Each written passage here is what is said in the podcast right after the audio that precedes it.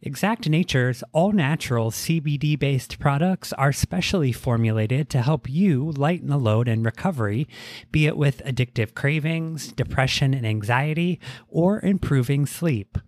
Founded and run by a father son team, both in recovery, this issue is personal for them. Learn more at exactnature.com and as a listener of the Sobriety Diaries, use the code TSD20 to receive a 20% discount at purchase. Again, TSD20 at exactnature.com. I get it. I know what it's like to feel like the only one in the room. And I thought, oh, black people are going to get this, right? Because we are often the only ones in the room. Yeah. But it was people from all races, from all over the world, all ages, all creeds, all, you know, sexual orientation, like everybody across the board understood what this felt like. Sober Day, friends. Welcome to the Sobriety Diaries. My name is Nate. I am a grateful recovering alcoholic, seven years from my last drink. The Sobriety Diaries is a video podcast where we share powerful stories of recovery told by those who lived them. Check us out at thesobrietydiaries.com for all things podcast related.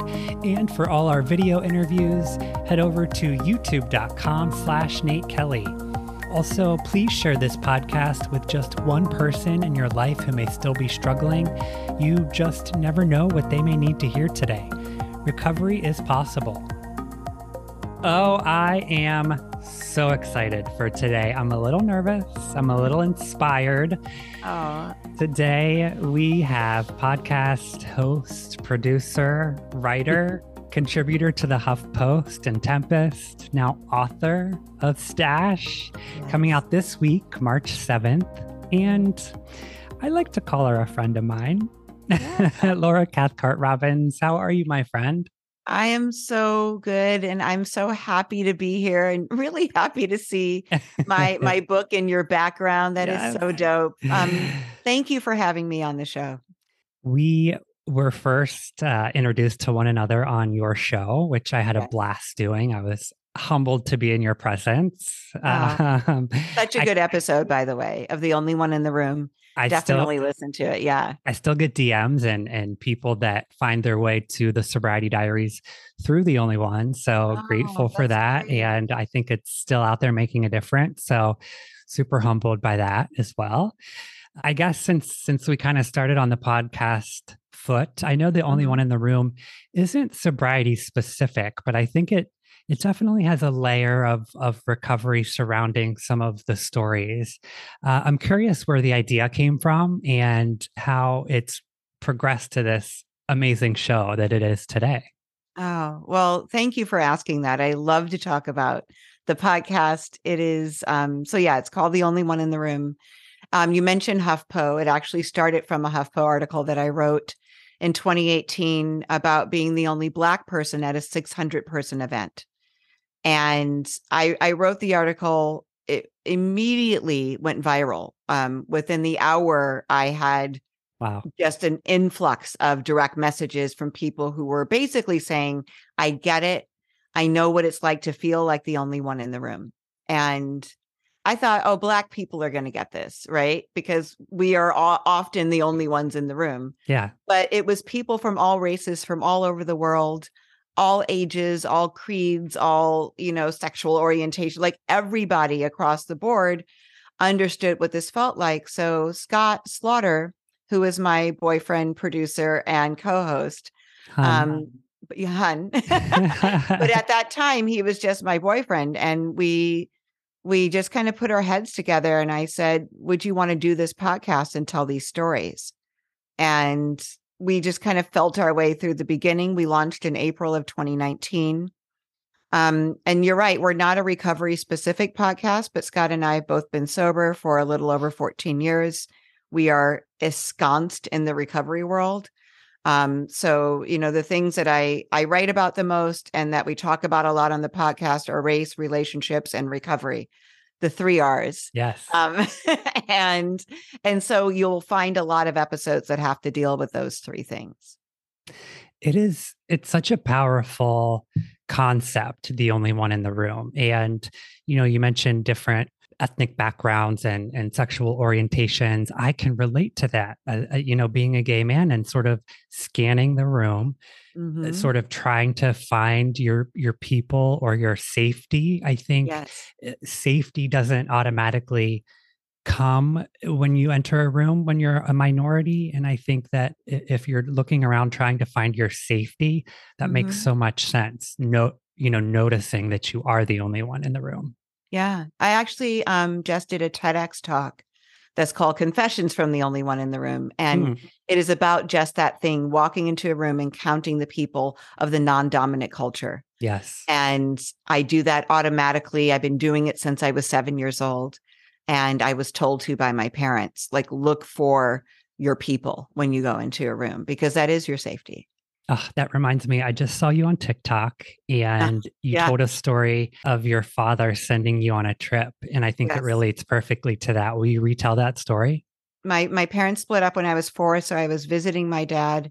I was I think I was six going on seven then. And I he lived in Florida and we lived in Cambridge, Mass. So I was leaving him uh, he was saying goodbye to me, and it was my second time flying by myself. The first time had been on my way down there. And this was 1972, so there were no cell phones. You know, there was no, um, you know, there were wall phones, there were landlines. Right. There was no way for them to communicate with me once I got on those planes. And so my dad bent down and he looked at me and he's like, Look, Laura, listen, if you're ever in trouble, always look for a sister and meaning a black woman um, because the airports were full of white people, the airplanes were full of white people. They had grown up in Jim Crow uh, mm. segregation mm. in Chicago and had very difficult experiences, very challenging experiences as Black people. My dad was a doctor, is a doctor, and my mom is an artist. They were the same then. And um, they they just wanted me to be safe and they were trying to navigate this as young people. They were in their 20s wow. you know, when when I was a kid. And um, so that's what I did. He put me on that plane and told me to look for a sister if I ever got in trouble, and I always have ever since then. It's kind of fascinating how that turned into uh, this habit that remained with you throughout your life and now has yeah. developed this not only career path but aspects of your personality i think it's it's beautiful yeah thank you thank you for that yeah well, on these sobriety diaries, we talk a lot about our own personal journeys um, through addiction and recovery. I don't like to focus tons on the negative and the ugly and the bad mm-hmm. because. I think it's more important to focus on the good and the recovery side of things. So yeah. I definitely want to hit on your personal journey. And uh, I know we share some 12 step work in common, but I guess if we could start perhaps with what led you to to seek a path of of recovery. And if you want to relate it to to the path of the book or however you want to tell your story i would love to sort of start there. Yeah. Well um thank you for asking that as well. That actually does relate directly to stash. Um i wrote stash in a really sensorial way so that basically i drop you into my body mm. at the beginning of a 10 month period. That's what it covers is 10 months of my life in the year 2008 um, at the beginning of this time, I'm filing for divorce. I'm deep into a pill and alcohol addiction. I'm PTA president. I've just been asked to join the board at my children's very, very posh independent school. I am, you know, the black representative in most of the white spaces I inhabit. So I have this this idea that I need to be excellent in all of it because I'm representing all black people at school and in, in my tennis lessons and at Barney's where we're all shopping. It's like right. it's a very privileged life. Um, and I am often the only black person that any of them kind of the, the people that I'm surrounded with that they socialize with. So I have all that going on, and I was in a, ho- a high profile marriage, and that was ending um, quite painfully. And my solace at the time was that I could check out at night with with drugs and alcohol. That I could get through these days, which were just like we were talking about before the interview started, very packed days where I had to very performative days where I showed up for people. Mm. for my kids, for the school, for my for my um, you know, soon to be ex-husband. And after showing up for all these people, I felt like that was the way I could treat myself. Um, for those of you who are just listening, I'm putting that in air quotes. And um, my treat was just, you know, I just wanted oblivion. I just wanted to be knocked out and not feel anything for eight hours. Hmm. And um, it was very seductive to me that idea. I I ended up chasing it, you know, the way that the way that people in addiction, all kinds of addiction, chase anything, whether Right. it's food or sex or shopping or gambling. Um, there's a fix, you know, that that we chase. Like I can, you know, if I can get that fix, then I'll feel okay. And uh, you know, it was at the expense of being a good mom. It was at the expense of my commitments to all these different communities. It was at the expense of my marriage. And and what happened was it was beginning to be at the expense of my life. I I understood that as my tolerance built, I was taking increasing larger dose, doses and needed them. Um, so i made a decision. The book starts in, um, I think it starts in March of 2008. So in July of 2008, I make a decision to go to treatment. Uh, and that treatment center is is the Meadows in in Wickenburg, Arizona. So I I leave my children, which is another painful thing for me to do in the middle of well, kind of at the tail end of a divorce now, which Ugh. is not the you know my divorce attorney was really pissed. She- that's a, there's Yeah. a really great scene about that in the book where she's just like, you just gotta wait. Look good. this isn't gonna look good, and I'm like, I can't wait. I'm Yeah. sorry, I gotta go. Um, and I I went, and it was it was excruciating. Uh, it was, you know, some people get to treatment and they're like, ah, I'm safe. You know, I don't have to worry about. Yeah, um, actually, I think most people feel like that. I was the opposite. Everything was wrong about me. Being- I felt sentenced. I felt like I'd been incarcerated. I I I just I don't like anything communal ever. and everything was communal except for like you know we got to take individual showers but we slept in the same room we did everything as a group and um so it i just i just didn't like it i endured the 30 days that we were there the bright spot of which was of course i met scott um who i talked about at the top being my boyfriend producer and co-host. Uh, i met him the hour after i checked in there. Wow. and yeah and that was we were you know i i i don't know why i feel like i need to say this but i think i do for people in the recovery community or for people who are just getting sober we were not a rehab hookup. That was that was like not our story we were friends there and we ended up getting together after we both left and returned to our our respective cities. Um but while we were there he was he really he saved my life. He made it so that i could stay there. I wouldn't have been there. I wouldn't have stayed if it weren't for him. That's divine intervention or, or Yeah. whatever you want to call it, but right Yeah. place, right time. I mean, we we hear about these sort of spiritual events or things that perhaps we wouldn't have recognized as such or perhaps would have floated past us if if we were still in active addiction yeah but i think the awareness comes with being sober but that is one of those those moments man you can't deny it no no it was um scotty calls them spiritual breadcrumbs. Ah. like you're on the right path. Yes you're on the right path. Oh. You know when it looks bleakest then there's something like that right? That allows you to keep moving through. Because doing the right thing is really hard. It is. It's Yeah. not it's most times not the easiest. No no it's not you know you want to do the thing that's most comfortable. Right. Or i do anyway i want to do the thing that's most comfortable. I rarely want to take do anything that's going to take me out of my comfort zone. Right. Yeah. So.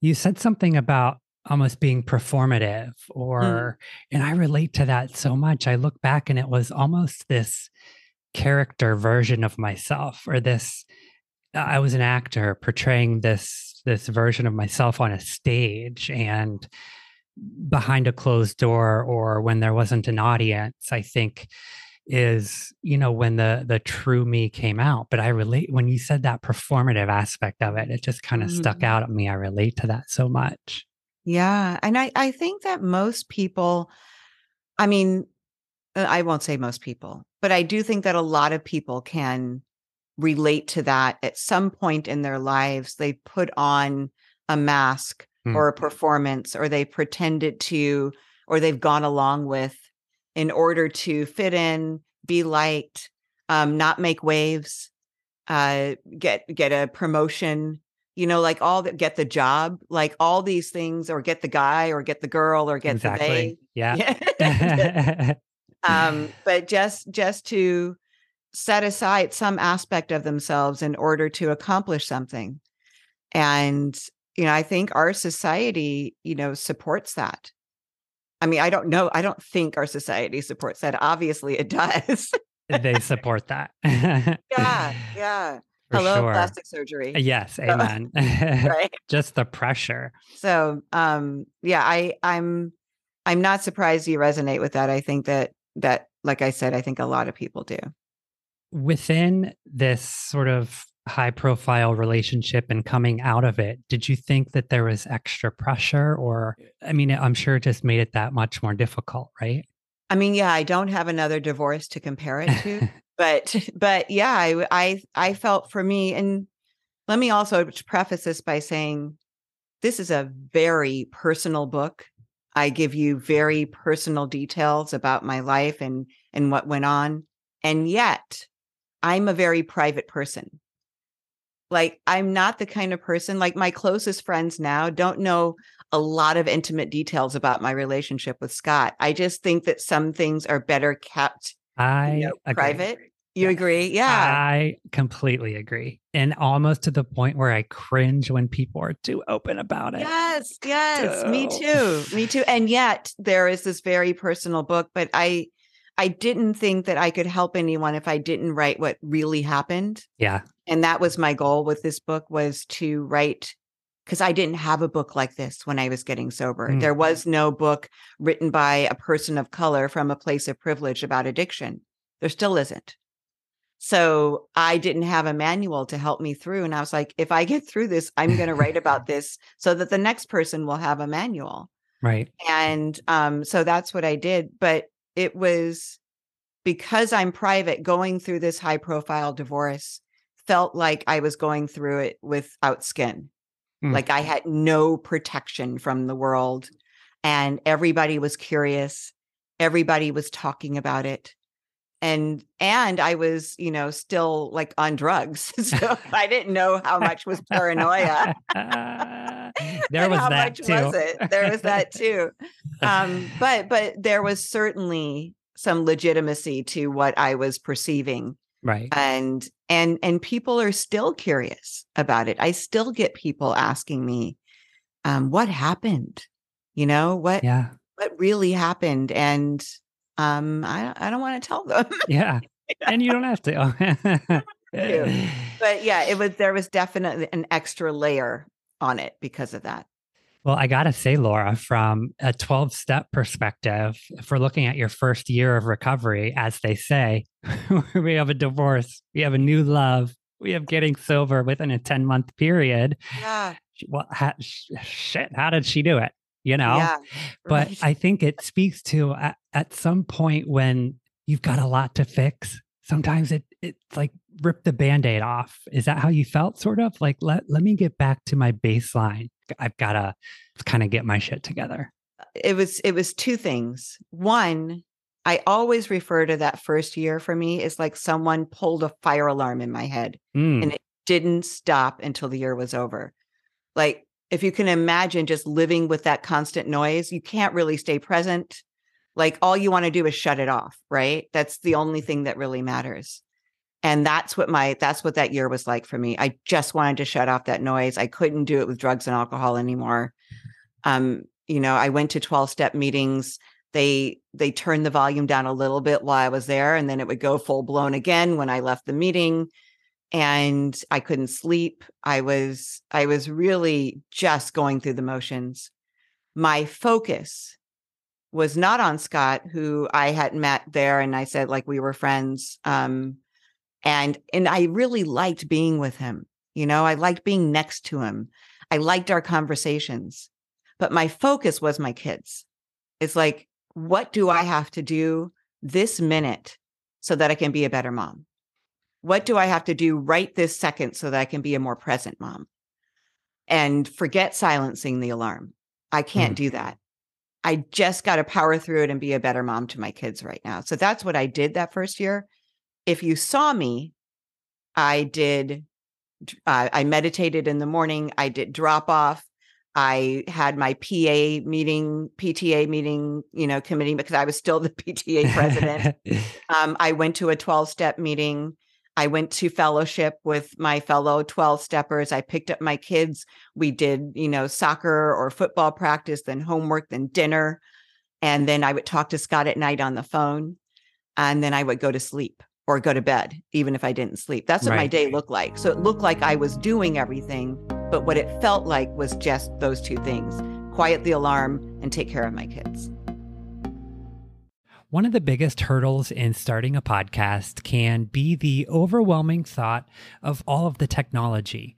Let me tell you, don't let it stop you especially in the beautiful online recovery space, we could really save lives. So, if you have a message that you want to share and a story that you want to tell, the Podcast Host Academy can help you get there.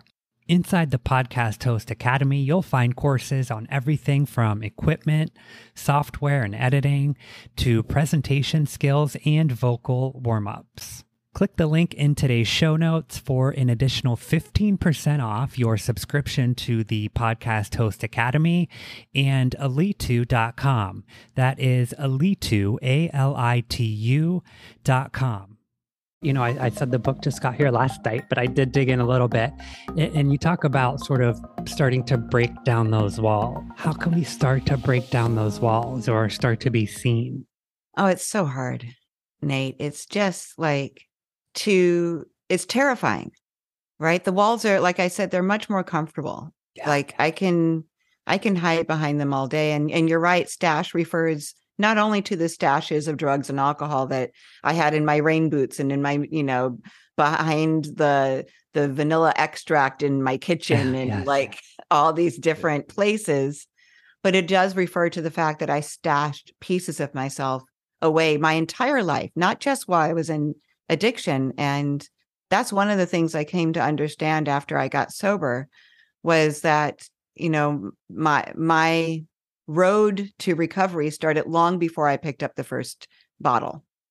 Whatever that first bottle was, my road to recovery began then and or my my road to addiction began then.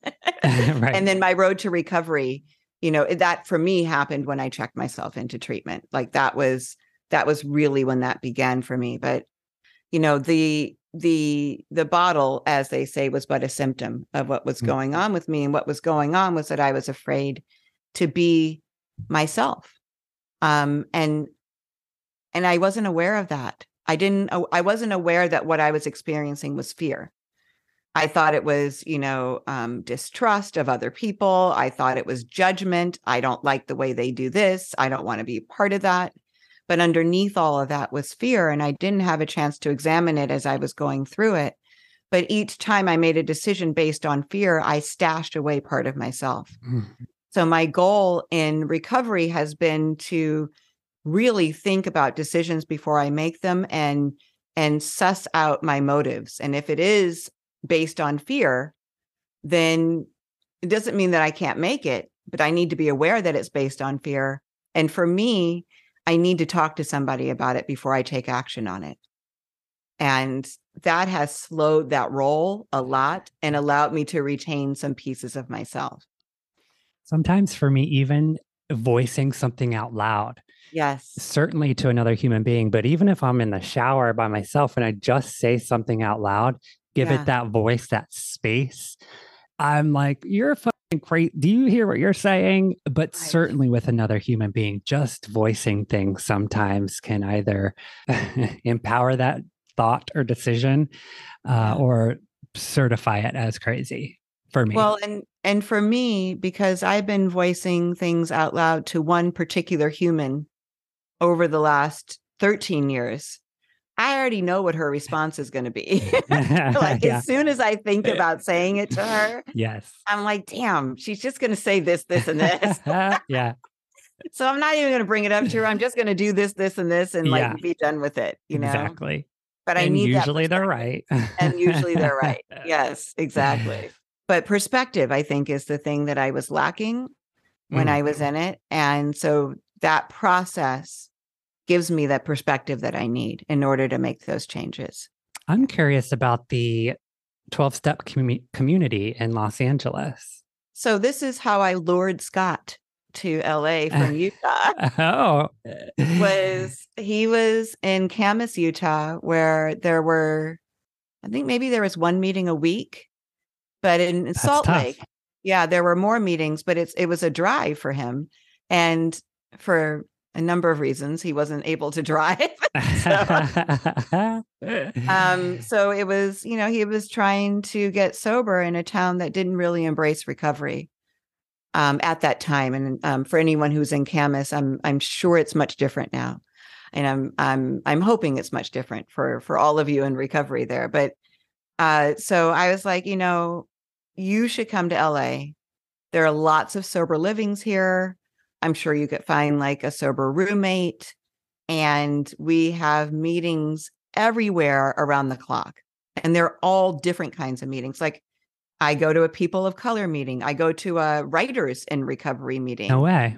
Yeah, it's great too. It's on Zoom. If you ever want the link, let me know. I Yeah. do. I, I totally do. The- Um, I think I- the variety is just something I crave. you Isn't know. it great? Yes. Yeah, I love that there is variety, and I think there's more of it since um, the pandemic For because sure. a lot of these meetings went to Zoom, and so you know uh, there are atheist meetings, and like there's just all kinds of meetings. So whatever Yes. you are, whatever you're feeling that day, um, in Los Angeles, you can find it. So I I lured him here to check it out.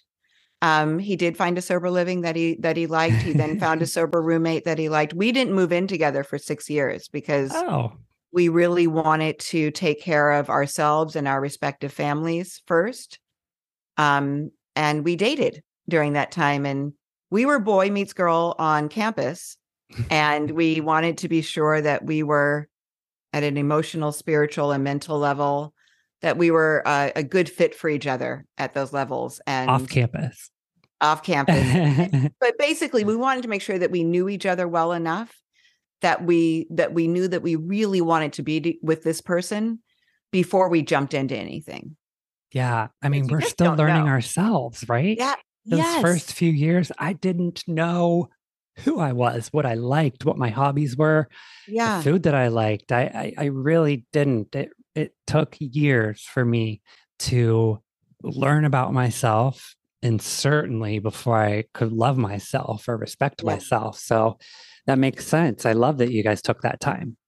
well and and and what you just said is completely true for me as a newly sober person but it was also true for me as a newly divorced person so what did i like on my own? I went to the store i bought milk like the first time at the store and i i, I hate milk and my kids don't drink milk but i like what do i like? Yeah. you know i didn't know what i liked. I didn't i had gone in these like i was in these little ruts for so many years doing you know things that that we did and i didn't know what i did.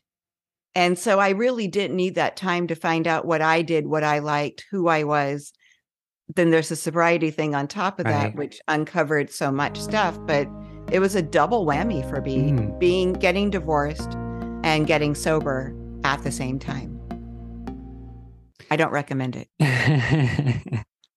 Do you remember, Laura, when when those things started coming back or or when you started to have these moments of gratitude in early recovery, maybe the first thing or um, I'm sure it was related to your kids, but that you first felt gratitude for? Sure. You know, I I thought about first of all, I was really grateful that I wasn't detoxing anymore. And that that sounds trite, but it's true. My detox was terrible. Uh I experienced withdrawal for for months after that actually. Mm, Not in the same way that I did when I was in treatment, but it was it was a really gnarly just difficult detox. So I was very grateful that I was no longer detoxing. I was really grateful that my my now ex-husband um, and I were able to stay friends and put our kids first and continue to co-parent them. I mean, honestly, That's Nate. Yeah. that school where I was such a figurehead, where everybody was kind of talking about what was going on, a lot of people thought we decided not to get divorced because we still showed up at their concerts together and the games together and the parent teacher conferences together. And they thought oh they're they're together. And um he he did a really marvelous thing where he came over every morning and we all had breakfast together and Mm. um and you know when i ended up moving i i sold the house where where we had lived together and bought another house and i bought it just a few doors down from his so that we could be closer and the kids wouldn't have far to go um when This, they this yeah. is like my parents' story. And I can tell Is you it? from my sister and I will both tell you how important that was to us. And I'm sure that Oh. your kids thank you so much for that. yeah that it i mean it truly changed uh, you know uh, divorce we hear can can be so ugly and and so nasty and competitive but my Yeah. parents did the same literally down the street and Yeah. it, couldn't have been a, a better experience for us Thank you for saying that. My my kids aren't very demonstrative about that kind of thing, but the gratitude comes from how secure they are. They are confident, happy, grown adults now, but they were confident, happy kids growing up, and they remain that way. And I I really do um, attribute that to the fact that that he and I, my ex husband and I, were able to get out of our own ways and decide that this was our priority. for sure Yeah. absolutely Thank you. Thank you for saying that though. That that gives me a lot of that makes my heart warm. for sure Yeah. uh, we have differing perspectives on, on that Sure. so it was Yeah. it was interesting to hear it from from your perspective as well And I just I'll just add that it wouldn't have been possible had I not gotten sober. oh yeah It would have driven a, a wedge. It would have widened the wedge between us instead of, you know, we were able to get closer together and have that common goal. Um, my priority when I was drinking and using was was that. That was my priority was getting well. I put that in air quotes too. for yeah those getting well right um, so that I could go show up for my life. But it was getting well first, always, always, always.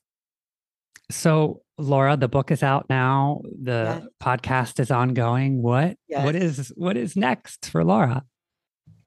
Um, I'm I'm starting on an, on another book, and Right, right um, off, right off the bat. right off the bat, I've been writing it for a little bit, but I haven't devoted a lot of time to it. My my intention after this book tour that I'm on right now is to sit down and um, for six months or so and just really write. And the the great thing about our podcast, the only one in the room, is that Available wherever I- you get your podcast. yes, wherever you get your podcast.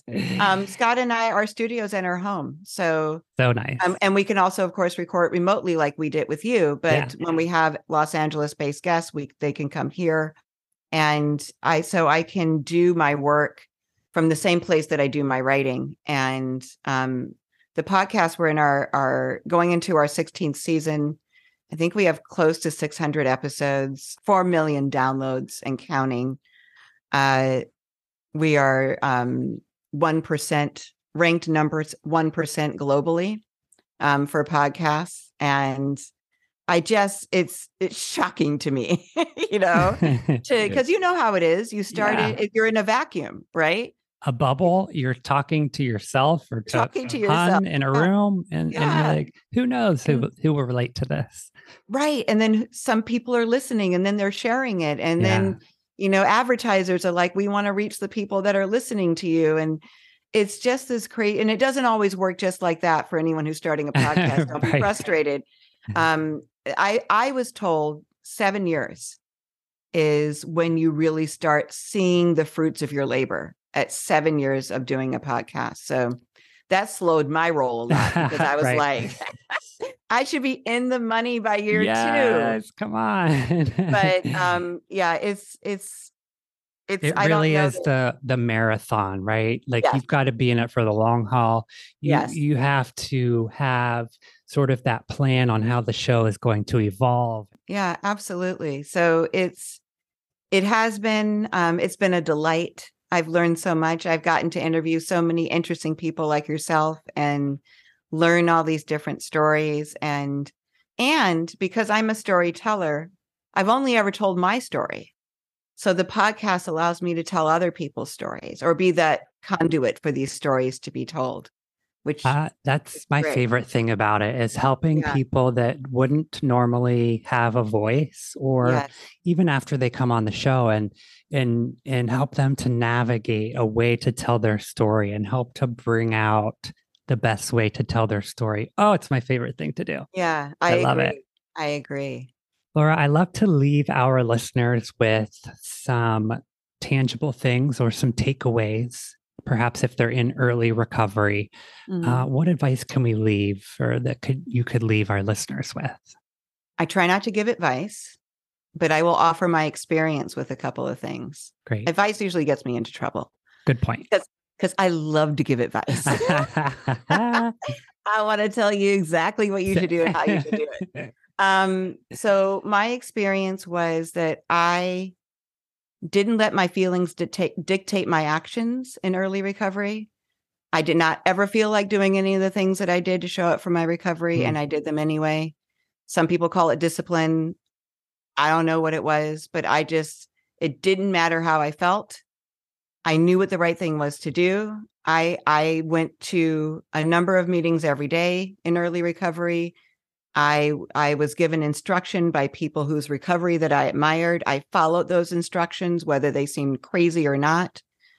I, and I I've never experienced anybody asking anyone to do anything that would like harm them or anyone else. So it's not crazy like that yeah.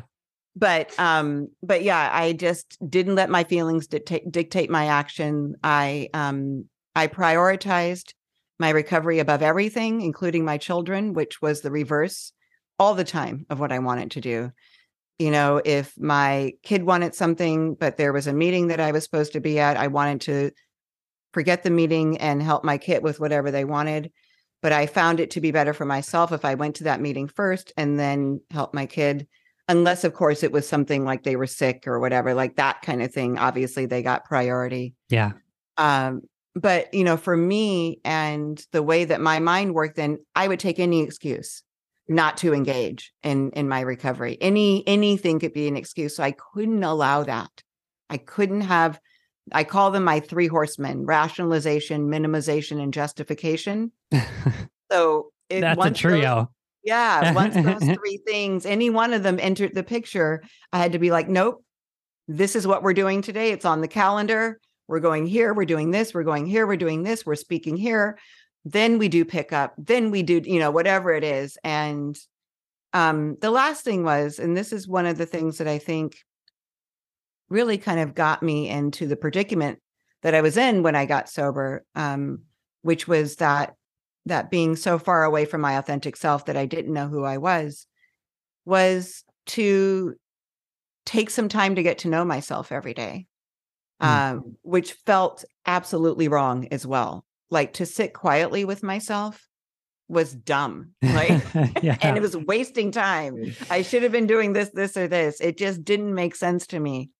But I was told to do it. So I did it anyway. Um, I took that time to sit quietly with myself. Things occurred to me, things appeared to me, things became clear to me during that time. Um, I also exercise. I'd always kind of Mm. exercise, but I made more of a point to um, make sure that my commitment didn't get derailed by anything else. So I have, I call them my non negotiables. I meditate, I exercise, I hit a meeting. I, you know, I, I perform some act of self care besides the exercise and the and the meditation. Like I'm getting a massage later on Yes, today. I told you, um, and that's an extreme version of self care. right. to Not the that. daily. um, but then I get to engage in the things that I want to do, and and eventually, what happened was those are also the things I want to do. Those Oh, things that so I made important. myself do. Yeah, Yeah. It So does switch, doesn't it? It does. It Yeah. does. Yeah. And and not eating a ton of sugar, even though I really wanted that. The it for me, it was disruptive to eat as much sugar as I wanted. As soon as I Mm. put down drugs and alcohol, I wanted more sugar and I ate it for a while. Um, I'm not even thinking about gaining weight or anything like that. It just wasn't good for my head because it was the same high and low. It, it sure is. Yeah. Yeah. You learn to cling to it in, in much Yeah. the same way. Yes, yes. And so that would just became a substitute and not one that was good for me.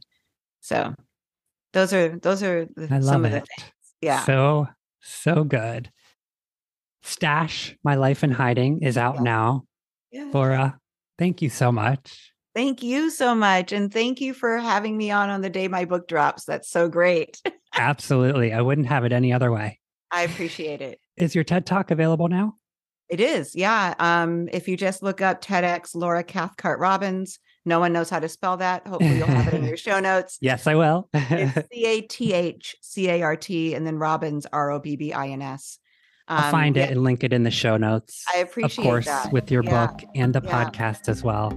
Yes. Thank you. Thank you, Laura. Enjoy your massage, my friend. I will. I'll text you soon, okay? Okay. Bye, Laura. That so, so good. So Yeah. good. Thank you. Thank you. Wait, where are Um, you, Nate? In Columbus, Ohio. Oh, that's right. That's yeah. right. I, I was thinking somewhere middle of the country, but then I saw the um the cow mouth. no, just here in the Midwest. there you go. Well, you're you're you're making it look good. Well, thank you. Yes, Thank you. you're flashing it up a little. So. Yeah. Um, hey, I want to. Um, I have a trip to LA on my 2023 mm, uh, board. So when is it? uh, that's just like my vision board for Oh, your 2023. vision board, okay. Yeah. So well, hopefully we're here. If we're Yeah. here, we'll, we'd love to take you out to dinner or something. I will definitely let you know. Yeah, not for drinks. Nope, no drinks, just dinner. I, I mean, I, I mean mocktails. we yeah, mocktail. Listen, if if we're going, if it's a good place, they're going to have a mocktail menu, right? That's true. That's true. More and more places do. It's very true.